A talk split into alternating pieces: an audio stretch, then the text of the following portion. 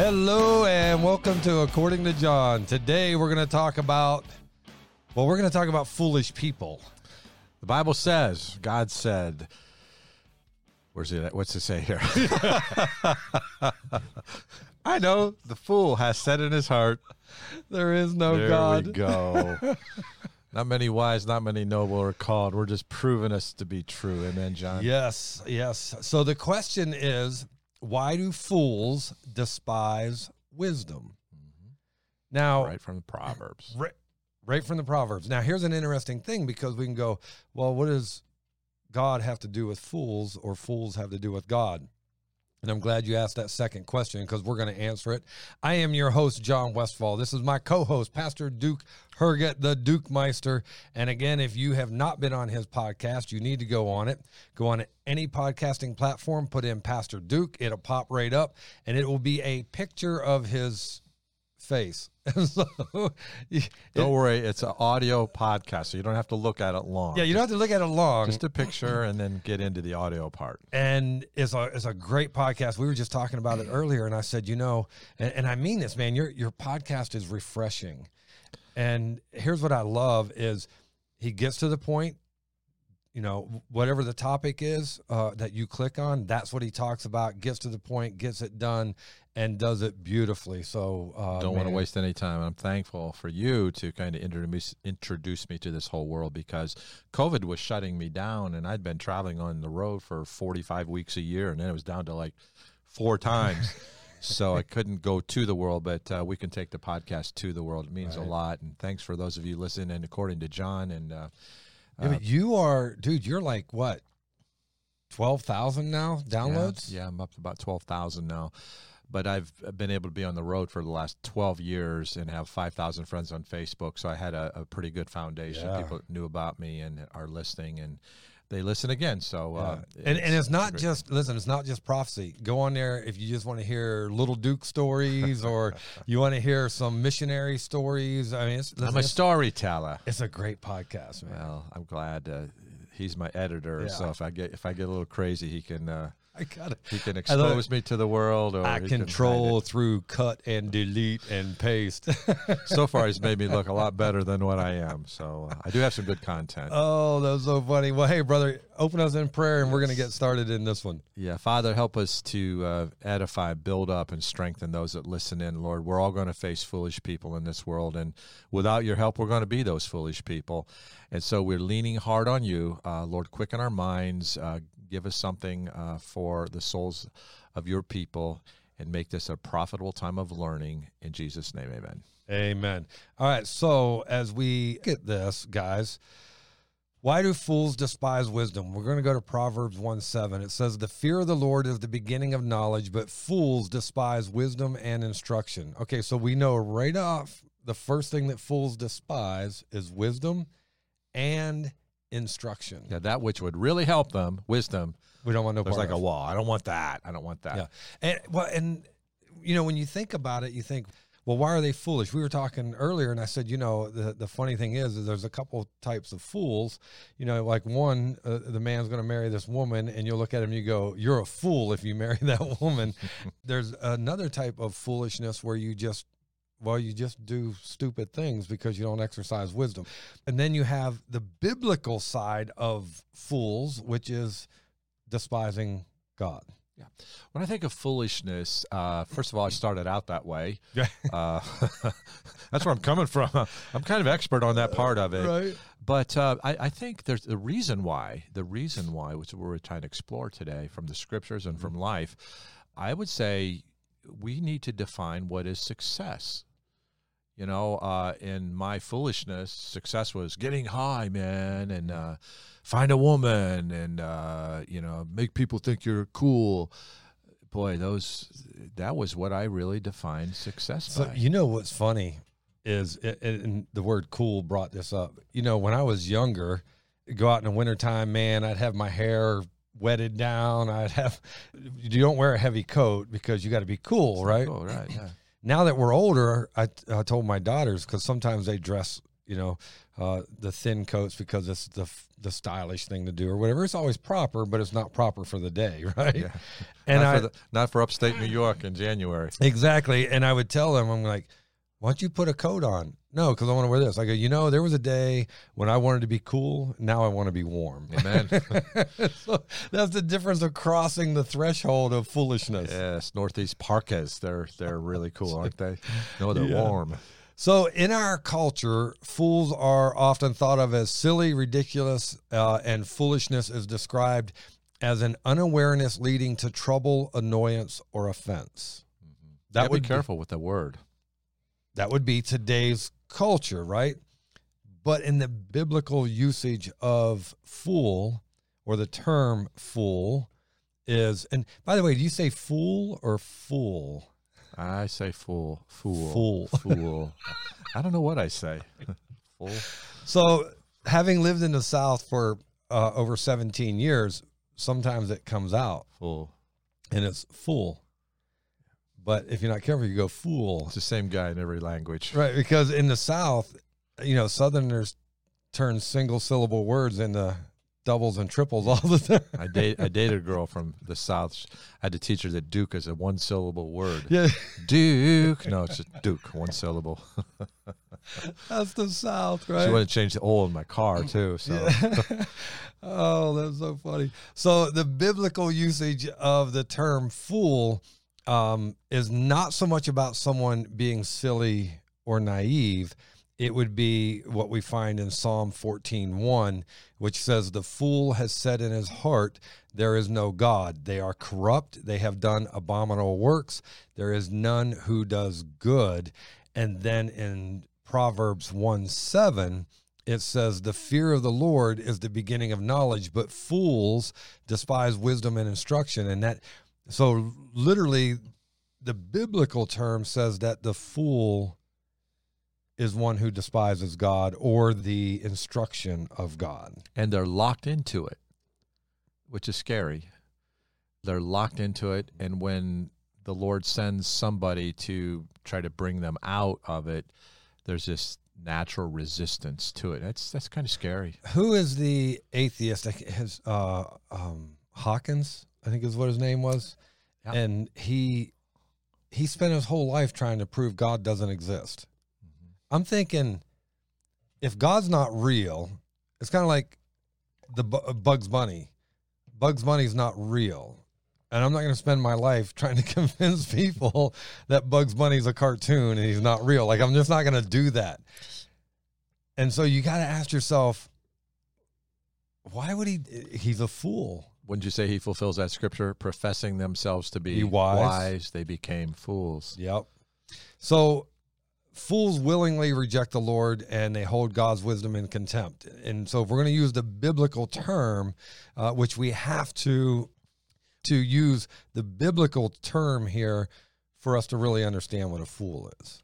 Yeah, and you got to be cautious how you use it. I can go to somebody who is obviously a fool, biblically. Yep. And if I tell them, you're a biblical fool, that's not going to win the day. But if I can refer to them, kind of maybe share my own foolishness, and I was so confident in my view, right, which was opposite of God, and kind of bring my, humility. The Bible says in humility, instruct those that oppose themselves, lest peradventure God would grant them repentance to the acknowledgement of the truth. So our spirit, before foolish people, can help win them and connect with their heart. Instead, I don't want to be one just to accuse them of foolishness. But have you noticed today is so much harder to hang in there trying to... Any controversy, people want to cut you off. It's nasty. Call you a racist, silence you. So it's kind of hard to hang in there with the fool today. Yeah, it is. It really is. Probably harder than ever in our culture. Yeah, it is a massive test of patience. But you know what? You're absolutely right. But God is greater than that. Right. And God will cause us who know the Lord are out trying to propagate the faith. We're on mission. Right. And when we see somebody's a fool, we don't run away. We don't call them a fool. But we understand why they are a fool because God explains it to us. And then we meet them where they are and help them out. The reality is, though, and this is where it gets difficult, Because according to scriptures, the fool chooses to be foolish. And they don't even realize they are, but they are making a choice for sure. Proverbs 1:29 says they choose not to fear the Lord because verse 29, because they hated knowledge, and it's not knowledge as in information, it's literally knowledge as in the word of God. Yeah. That's the bottom line, isn't it? It is. Because, you know, most people, everybody enjoys learning something at some point. But here, because they hated knowledge and did not choose the fear of the Lord, they on purpose walk away from him. They on purpose decide they want nothing to do with God. So they say, well, God's a fictitious person, or he's not real, he doesn't exist, so on and so forth. They're fools because they're walking away. But even if you look at scripture and just, let's just say for the sake of argument that there is no God. Let's just say, if you read the scriptures, it doesn't do anything but help you keep the crazy out of your life. Yeah, sure would. You can't even deny the truth of that. Yeah. People call it the straight and narrow. Yeah. And yet people hate that. Well, they don't want to live a righteous life. Yeah, speaking of my own foolishness, I had tremendous arrogance in my foolishness. Mm-hmm. I was very confident in the lies that I believed. Isn't it crazy what we can convince ourselves of? Yeah, in those days, I loved conflict. I loved it. Bring it on. I'll argue anybody over anything. Right. Of course, in my day, it was Vietnam and the racial issues of our day, and I remember Steppenwolf, who gave you the power to stand there and tell me what to do, you know? I'm in this world to do my own thing, you know? And, oh, boy. And we were so confident and we were so arrogant. Right. But I remember being confronted lovingly with the Word of God. It was a pretty girl. Right? Yeah, that helps get your attention. It did. And, want to go to church with me? I'm like, I'll go to the dentist with you. Sure, I want to go to church. And she, you all right? Sometimes I hit John's funny bone. He loses it for a minute. I go to the dentist. And I went, and I got confronted. Yeah.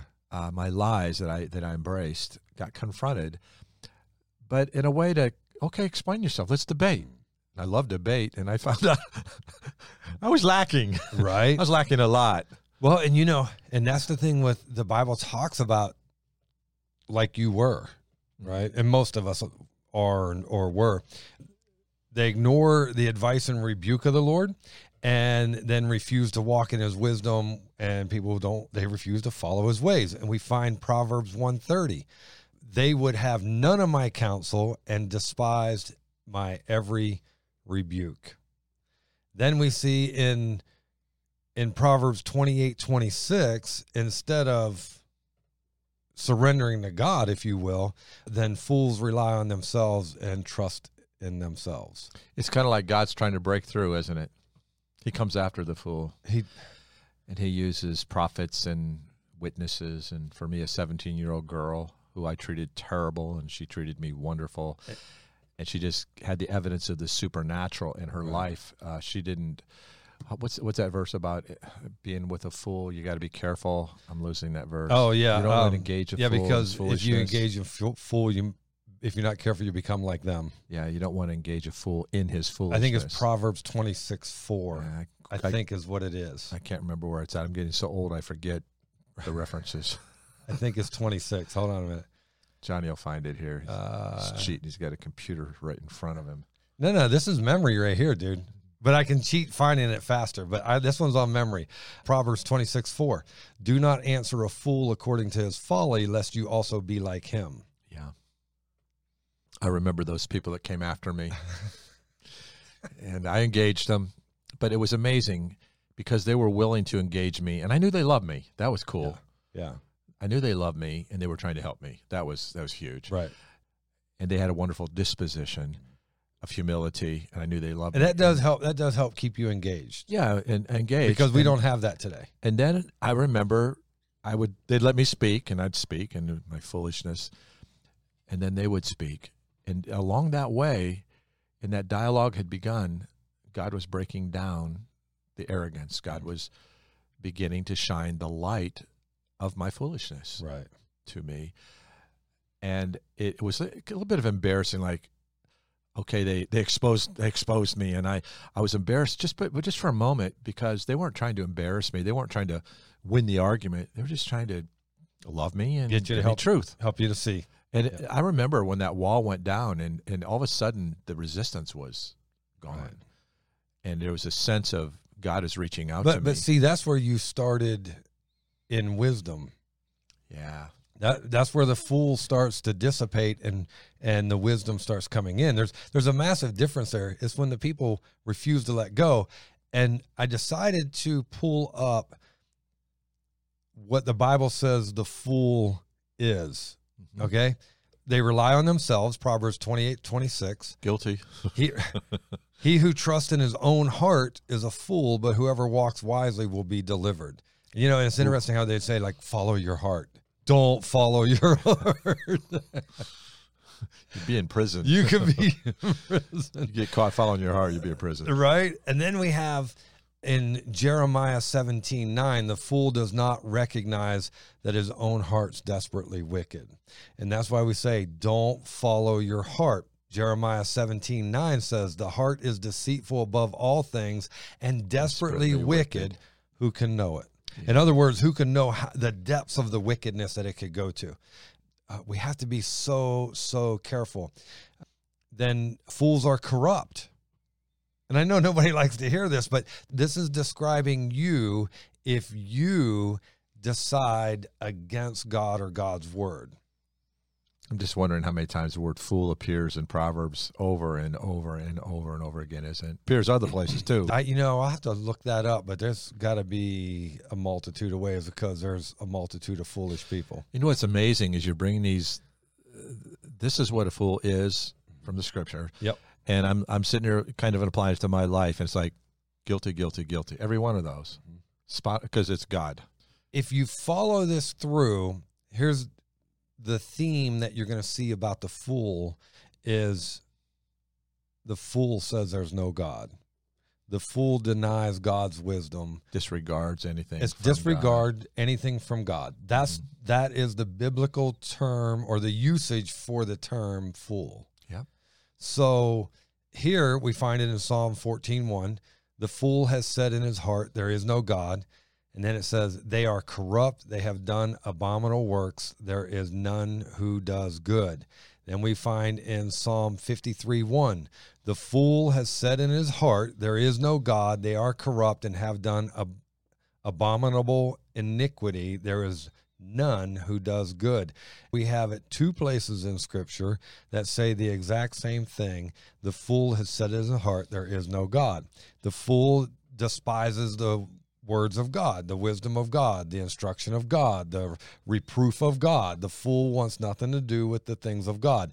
That is the Bible's definition of fool. Mm-hmm. Then we go in and we see the fools are corrupt. They enjoy wicked schemes. Proverbs 10:23. To do evil is like sport to a fool, but a man of understanding has wisdom. Well, what's the wisdom? The direction of God.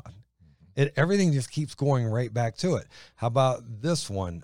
They proclaim folly. Proverbs 12:23, a prudent man conceals knowledge, but the heart of fools proclaims foolishness. They mock at sin. Proverbs 14:9 says, fools mock at sin, but among the upright there is favor. How about this one? Fools, they are deceitful. We find this in Proverbs 14:8. The wisdom of the prudent is to understand his way, but the folly of fools is deceit. I'm seeing these definitions of the fool, having them living kind of in the moment, in the immediate, what can best benefit me. Now, it comes across my mind, you know, what is success? And I hear the words of Jesus say, what shall profit a man to gain the whole world and lose his own soul? When you think, my neighbor was like that. He built a $3.5 million house, and then took him a year to get it done, a little over a year. lived in it 3 weeks, died of a heart attack. Didn't know Jesus, didn't want to hear about Jesus. Mm-hmm. He gained the world. Lost his only soul. Yeah, you know, there's two things in the world that are eternal, the Word of God and the souls of men. So when I'm thinking about living a life of wisdom, which I think we all want, versus living a life of foolishness, which I did for 18 and a half years, I think for me, it's determining what is success. Mm-hmm. If the souls of men and the Word of God are eternal, then I think I'm going to live my life in the knowledge of the Word of God as best I can. Read it, right. Read it, hide it in my heart that I might not sin against God. And you do that well. And then I want to share it with people. And I realize we're out of season now, and a lot of people are going to be offended just because of my desire to share the Word with them. Right. But that's okay. I'm not home yet. In this world, we have tribulation, but he's overcome the world. So I just think of, you know, the fool. Every one of these definitions, leave God out of it. I want to do my own thing. They're living for self, yep, in the moment, with no reference to what is eternal, and not even no reference to what is eternal. But how foolish are you to think you have all the answers? Yeah. How foolish are you to think that your way is it?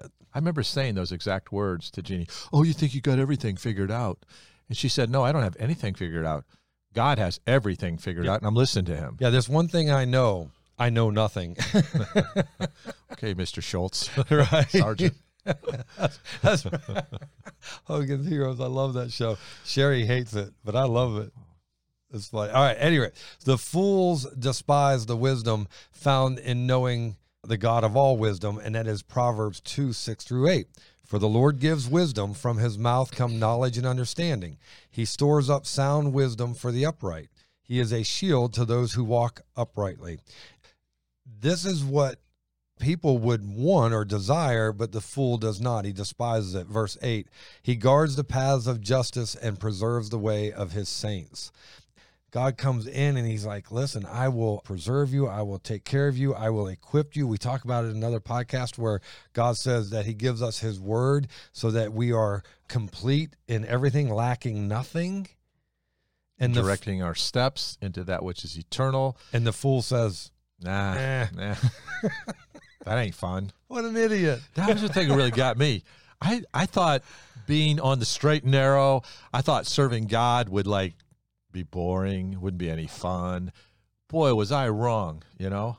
I got serving God, and I met some of the most amazing people. He's put me on a fast track. I've been able to travel the world and meet people and eat fantastic food and exchange, live in different cultures. I've been in Sweden 17 times 2, 34 weeks in Sweden. I spent, I think, 12 weeks in Bolivia, eating their food, experiencing their culture.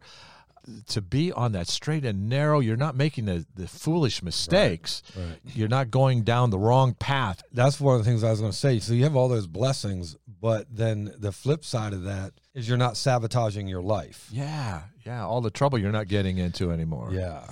Yeah. And all of a sudden there's wisdom that you can exercise. You know, before I got saved, I did a lot of silly stuff. Yeah. Tell me about it. Right? Romans explains the progression of folly. Romans 1:21-23. I minimize this because if you want to go in and read all of Romans chapter 1, it'll help you out. Yeah, the whole chapter is given to it. It is. And here's one of the things that I find really interesting. If you go to, let me scroll up here to Romans 20. I'll start in 1:20 instead of 21. 18. I'm just going to go because 18 to 23 is where I'm going to go. The context. Yeah, I got to have the context. For the wrath of God is revealed from heaven against all ungodliness and unrighteousness of men who suppress the truth in unrighteousness. Notice they suppress the truth. A conscious decision to walk away from God. Foolish. Verse 19, because what may be known of God is manifest in them. And here's the kicker. For God has shown it to them. I don't want to see it. I don't want to hear it. Don't tell me.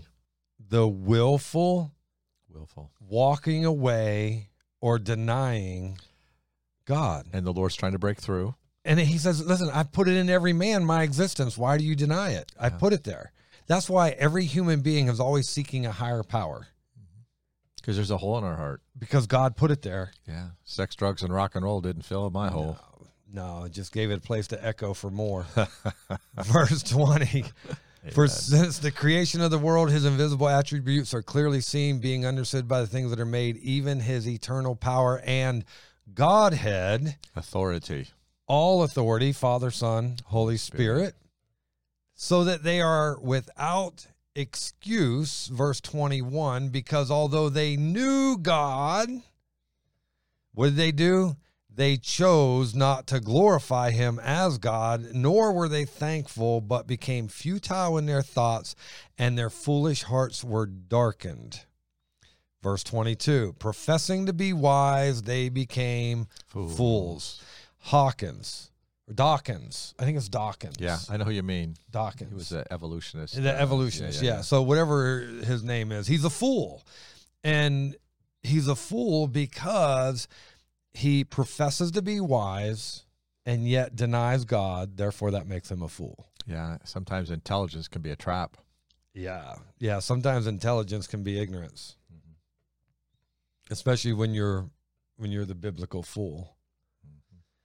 Verse 23, and changed the glory of the incorruptible God into an image made like corruptible man and birds and four-footed animals and creeping things. It goes on and it says, therefore, because of what we just said, God gave them up to their own corrupt.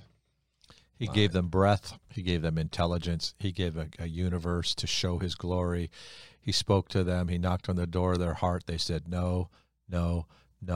And then the Bible says the Spirit of God will not always strive with man. And they've striven against God. They've tuned him out. And then there comes to a point now where the result of all of them saying, no, not interested, no, thank you, I don't want, takes us to 128. And it says, even as they did not like to retain God in their knowledge, God gave them over to a debased mind to do those things which are not fitting. And so God says, it's like they crossed the line. I'm done. He knocked on their door, and he knocked. They said, go away. Yep. Because the fool hid behind the couch, waiting on God to leave so that he could go back to his corruption. Yep. There it is. God said, okay, I'm going to give you exactly what you want. I don't send you to hell. You choose to go to hell. You choose to be the fool. You choose to be corrupt. You choose. Johnny, I'm seeing a continuity in these passages, both from Old and now New Testament. It's the same pattern. People are choosing to be foolish. God is confronting their foolishness. He's using people to do that and circumstances. Yep. And then God longs that we would open the door. Yeah. He wants us to surrender. That moment where that light kind of shines through, and that word you just used is the key, really. That's the bottom line for this, the fool to end his foolishness. Right. Surrender. Because here's the reality, guys. You're going to surrender one day. Yeah. Every knee will bow. Every tongue will confess that Jesus Christ is Lord. The day is coming, whether you like it or not, or want it or not. And so you can remain the fool to the end of the days. And people go, well, I don't believe there's a God. Hey, no problem, because I can assure you of this.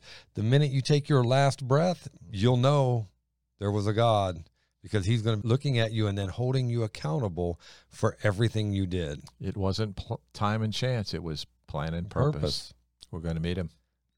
And that's the other thing. I can't even get into evolution right now because that's the fool. Okay, so in Matthew 7:24 through 27, because what I wanted to do here is I wanted to bring a contrast.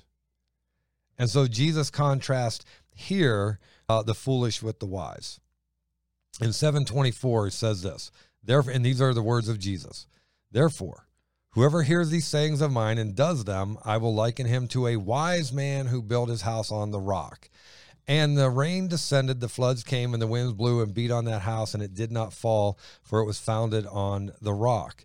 But everyone who hears these sayings of mine and does not do them will be like a foolish man who built his house on the sand. And the rain descended, and the floods came, and the winds blew and beat on that house, and it fell, and great was its fall. Today, the fool builds his house on wishful thinking and hopes and dreams and that which an earthquake can destroy, or political correctness, They build their house on something that man can destroy or the weather can destroy. And God says, man, you build it on the rock. It doesn't matter how many waves hit it or how strong the wind is. It won't come down. I remember back... And Christ is the rock, just for the spiritual clarification. Go ahead. I just remember by way of experience, we were new to faith, my wife and I, in our young adult lives. Neither of our families were believers. We were the first believers in our families. And we chose to build our life on the rock. We chose to not have premarital sex. And God's grace was sufficient. I needed a lot of grace for that. Amen, right. And but we did it biblical, right? And we waited to our wedding night. We remained pure by the grace of God, and we raised our children in nurture and admonition of the Lord. We used biblical correction and discipline in our home. People think we're foolish. I say we were young people then, but we were kind of from the old school. And so people were watching. Yeah, I miss old school, just for the record, man. I miss it. Well, we're still living it. People might not recognize it, but here we were. We committed to that. We built our life on the rock. We had family altar. We taught our kids right from wrong. We held them accountable. We rewarded faithfulness. And we did it. And now, all these years have passed, and all three of our kids grew up. They love mom and dad. Right. They've all given us grandchildren. And they're respectful, and they're profitable for society. Yeah, and they've all got good jobs. They live in nice homes. They're raising their kids same way we raised our kids, and it works. And we look at our family members that mocked us. They thought we were foolish, and they're falling apart. And 3 divorces here, 2 divorces there, child here, child there, and they were mocking us. That's part of the walk with Christ. Blessed are ye when all men shall revile you and speak evil against you falsely, for so persecuted they the prophets. But we were living foolish lives until Christ came in. Right. And then we looked at our own foolishness and said, that was temporary, that was wrong, that didn't fulfill us. We just went from crisis to crisis to crisis. Then you get in to start listening to, become biblically obedient. We surrender. And all of a sudden, a lot of those problems that used to plague us are gone. Right. And the winds beat against the house. But it didn't fall. And we've had similar instances with friends and family that would look at us. And in the beginning, they had a problem with the way we were raising our children, right? Because, you're raising them in a closet and, on and on and on. And now that our children weren't sexually active before marriage, they didn't do drugs, they didn't drink, they didn't go down all these paths.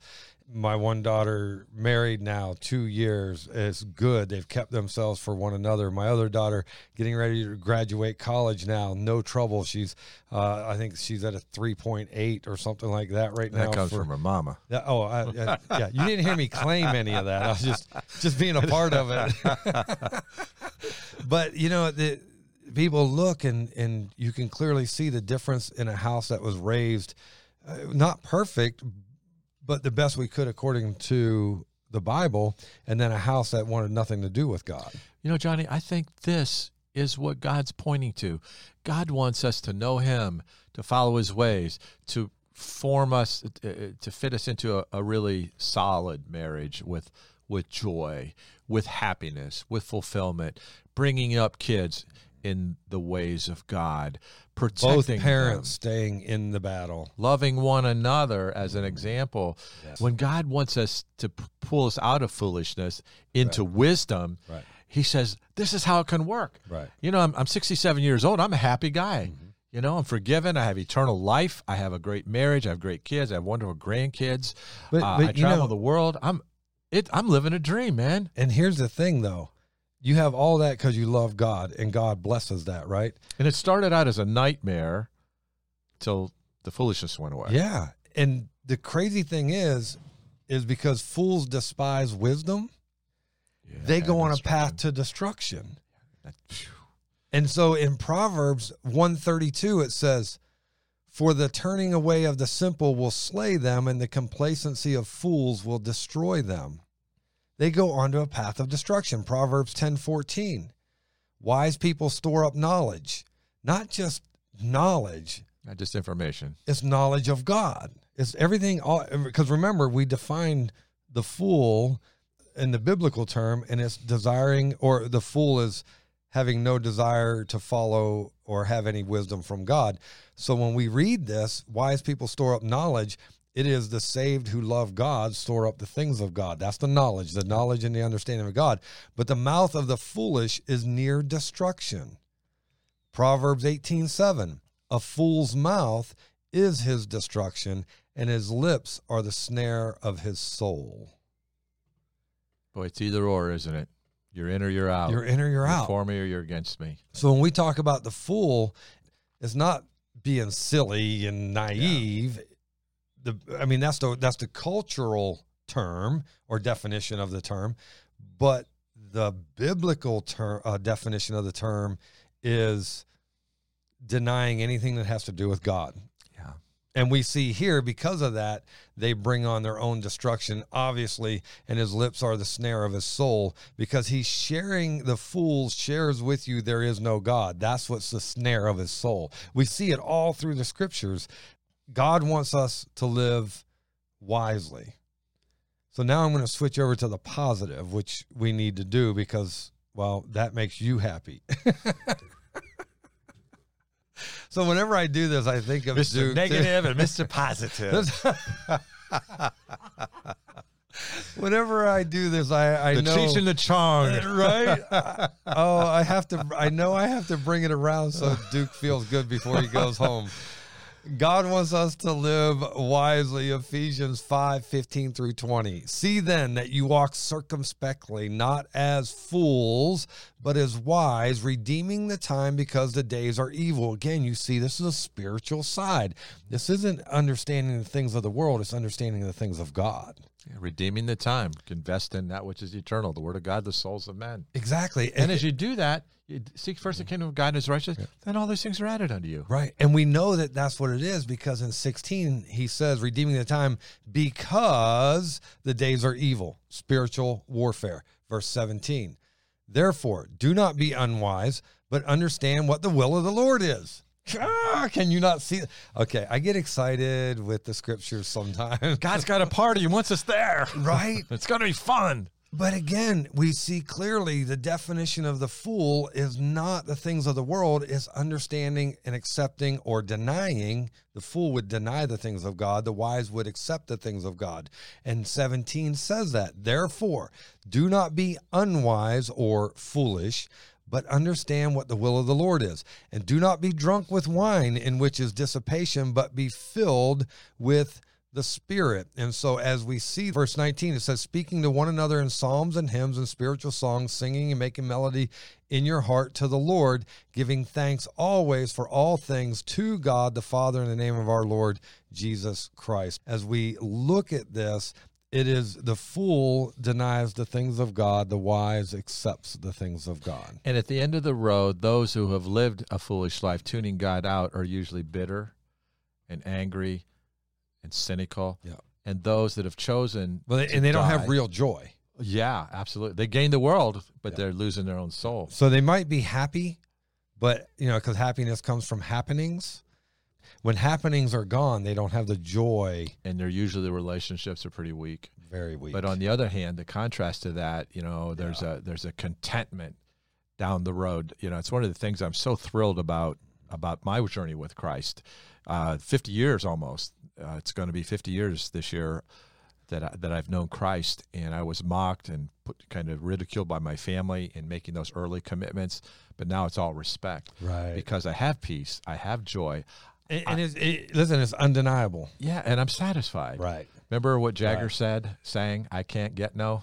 satisfaction. Actually, it wasn't him. It was Solomon basically said that, really. It was Solomon. Yeah, because the whole Ecclesiastes, man, this dude was about to kill himself. He was so depressed. Pretty sad. I was going to preach through Ecclesiastes. I got to chapter 3 and I went, I'm out. I can't do 16 weeks of misery here. I just can't do it. At any rate, verse 7, because we're talking about living wisely, James 4:7-10. Therefore, submit to God, resist the devil, and he will flee from you. Remember, wisdom comes in surrendering to the things of God. Foolishness comes into denying the things of God. And the first thing that you're going to have to do for wisdom is submit to God. Surrender. And then resist the devil. You're going to have to fight, you know. And then it says, and the devil will flee from you. Verse 8, draw near to God, and he will draw near to you. Cleanse your hands, you sinners, and purify your hearts, you double-minded. Lament and mourn and weep. Let your laughter be turned to mourning and your joy to gloom. Now, this is not a sad thing. This is a humbling. Yeah. A humbling of yourself to the Lord. And then verse 10, well, humble yourselves in the sight of the Lord, and he will lift you up. That means he will strengthen you. He will keep you. He will give you all and more of what is sufficient to have a wonderful life. But it comes to the first thing you have to do is submit to God. It's not some kind of self-effort that we figure it out, that we get a plan of action. We take those necessary steps, we pay the price, and then we arrive. No, it meets us at the moment of surrender. 1 Peter 5:6-11. Therefore, humble yourselves under the mighty hand of God, that he may exalt you in due time. And listen, whatever God puts in place, it stays. If we exalt ourselves, we'll be abased. Right? But if God exalts us, we stand and we shine brighter than ever. Verse 7, casting all your care upon him, for he cares for you. Be sober, be vigilant, because your adversary, the devil, walks about like a roaring lion, seeking whom he may devour. Resist him, steadfast in the faith. Again, it's the things of God, the word of God. The fool denies that, but the wise man lives by that. And not just, I say lives, he doesn't exist, because he thrives when he does it God's way. Anybody that does it God's way. You know, for a negative guy, you're pulling a lot of positive stuff out there, man. I didn't. You're giving me hope, man. This is for you, brother. So he says, resist him, steadfast in the faith, knowing that the same sufferings are experienced by your brotherhood in the world. You're not alone. Listen, we've been through it, or we're going through it, right? Verse 10, but may the God of all grace, who called us to his eternal glory by Christ Jesus, after you have suffered a while, we got to suffer a little bit, perfect, establish, strengthen, and settle you. Settle you. Yes. Thank you, Jesus. I love the settling part. Verse 11, to him be the glory, and him very specifically is God as a whole, Father, Son, Holy Spirit. To him be the glory and the dominion forever and ever. Amen. See, that is the motive of wisdom. Yeah. When we exalt ourselves, we'll be abased. Yep. But when we humble ourselves, we'll be exalted. As a pastor, we've experienced this. We've had people come along. They come to Christ. They're surrendering. They're getting victories. They're bringing joy to the assembly. Don't even realize it. They're just a breath of fresh air. And you see that they have a special passion for something. So we go to them as a pastor, put our arm around them, say, you know, I see God working your heart. I'm so proud of you. And would you consider doing this in ministry, this little ministry in the church? And they're so humbled by that. Oh, well, sure. Are you sure you got the right guy? They have no confidence in themselves, right, but a willingness, and they're shocked that we see this strength in them. Mm-hmm. I remember having a guy come to me, we'd like you to work with our kids, but he saw something in me that the kids would draw strength from. I was shocked. Are you sure? Okay. I surrendered to that, and all heaven came loose. And then you have the opposite of that. Right. You have people come in and, hey, look at me. I'm the greatest thing since sliced bread, so I am here to bless your church out. Oh, I'm the man. And so check this out.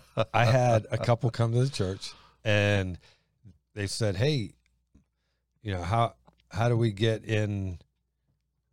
Well, the husband wanted to be a deacon and the wife wanted on the finance team. She wanted to count the money. Trouble.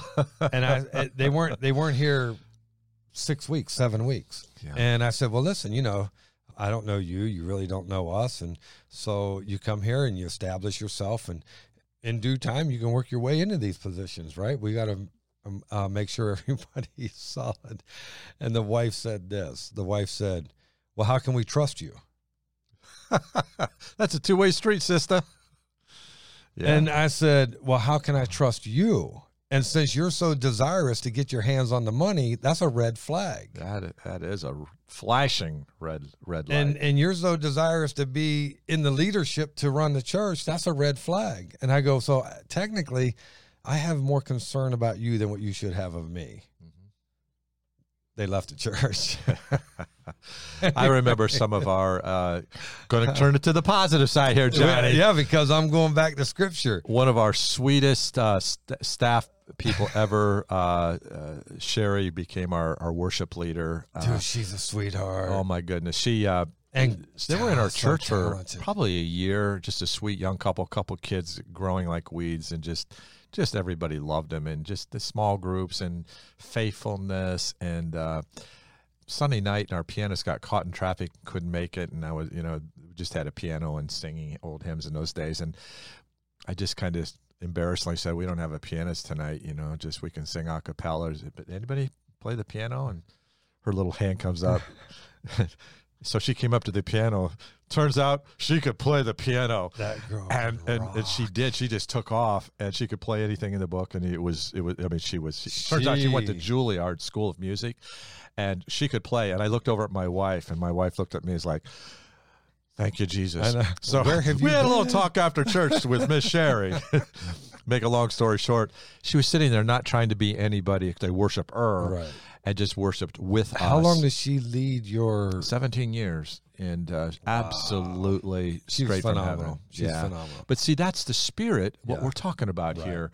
The spirit is, I'm nobody, and God says, yeah, you are. Yeah, through me, I will put you on the highest mountain. But the people say, I'm somebody. God said, no, you ain't. I gotta bring you down to the lowest of low. Yeah. You got to see me right now. You're so high in your mind, you can't see me. So much starts, all the good stuff starts with humility. It does. And surrender. And when we do that, when we humble ourselves, we live wisely, we surrender to God, then he promises to keep us safe. Proverbs 1:33, but whoever listens to me will dwell safely and will be secure without fear of evil. What a promise. But that promise only comes with surrender and humility. The fool will never get this because he discards God and the things of God. But the wise man humbles himself and waits upon the Lord. Pride is the most costly thing anyone will ever own. Pride is the original sin, man, that took the world down. It'll cost you everything. Yep. Proverbs 28:26, he who trusts in his own heart is a fool, but whoever walks wisely will be delivered. God will deliver us if we follow him. And again, you can see that when we are talking about the fool, we're talking about the one who does not accept the things of God. That is what the Bible references as the fool. If we need wisdom, we can ask God. James 1:5. If any of you lacks wisdom, let him ask of God, who gives to all liberally and without reproach, and it will be given to him. It goes on, though, there's some stipulations, because people think, oh, I can just go to God and ask him for anything. No, go read James chapter 1 and then jump to James chapter 4. Kind of comes back to that motive, doesn't it? It comes back to the motive. And that's the thing with James 4 is all about motive, right? In James 4, he says, listen, in 4:1, let me get here. Where do wars and fights come from among you?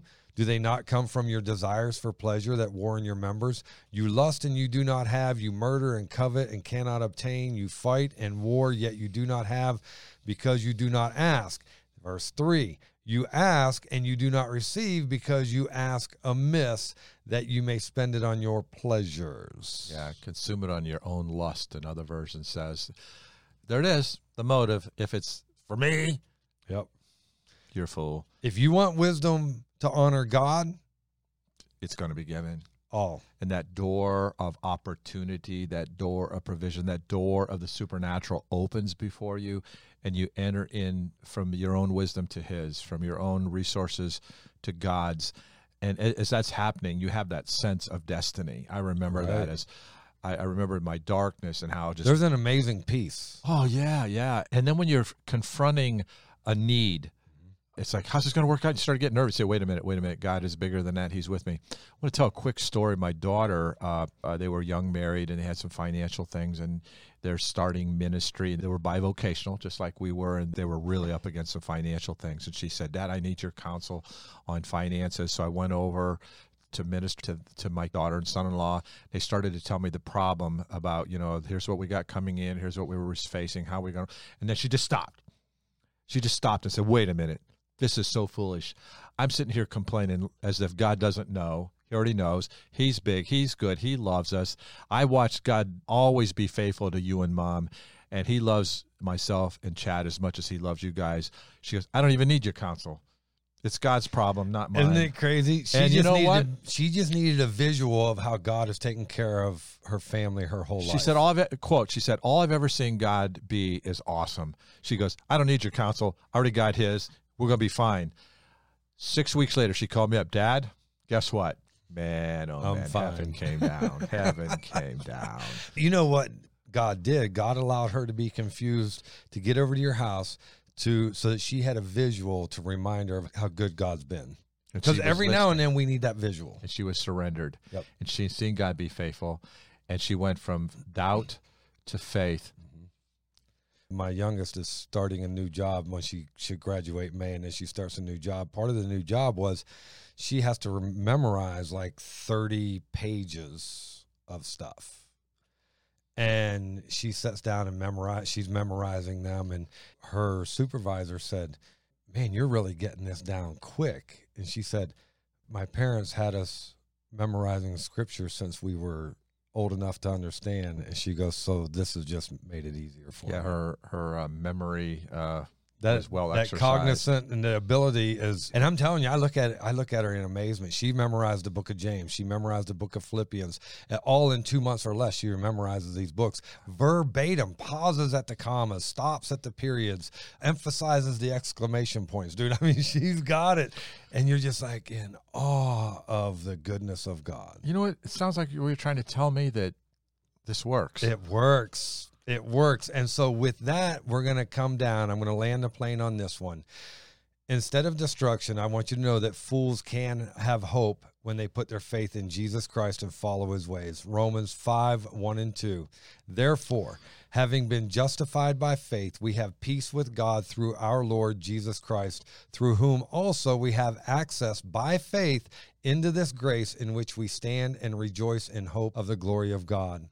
We find in John 15:1-11, Jesus says, I am the true vine, and my Father is the vine dresser. Every branch in me that does not bear fruit, he takes away, and every branch that bears fruit, he prunes that it may bear more fruit. You're already clean because of the word which I've spoken to you. And this here, he's talking very specific to the saved already. I don't want you to misunderstand that. And he says in verse 4, abide in me and I in you, as the branch cannot bear fruit of itself unless it abides in the vine, neither can you unless you abide in me. In verse 3, when he says you are already clean, that was for the Christian.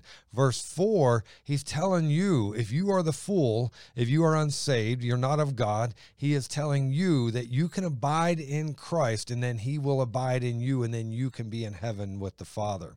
So there's your hope, but you have to surrender. You have to have this humility. Hebrews 11:1-3.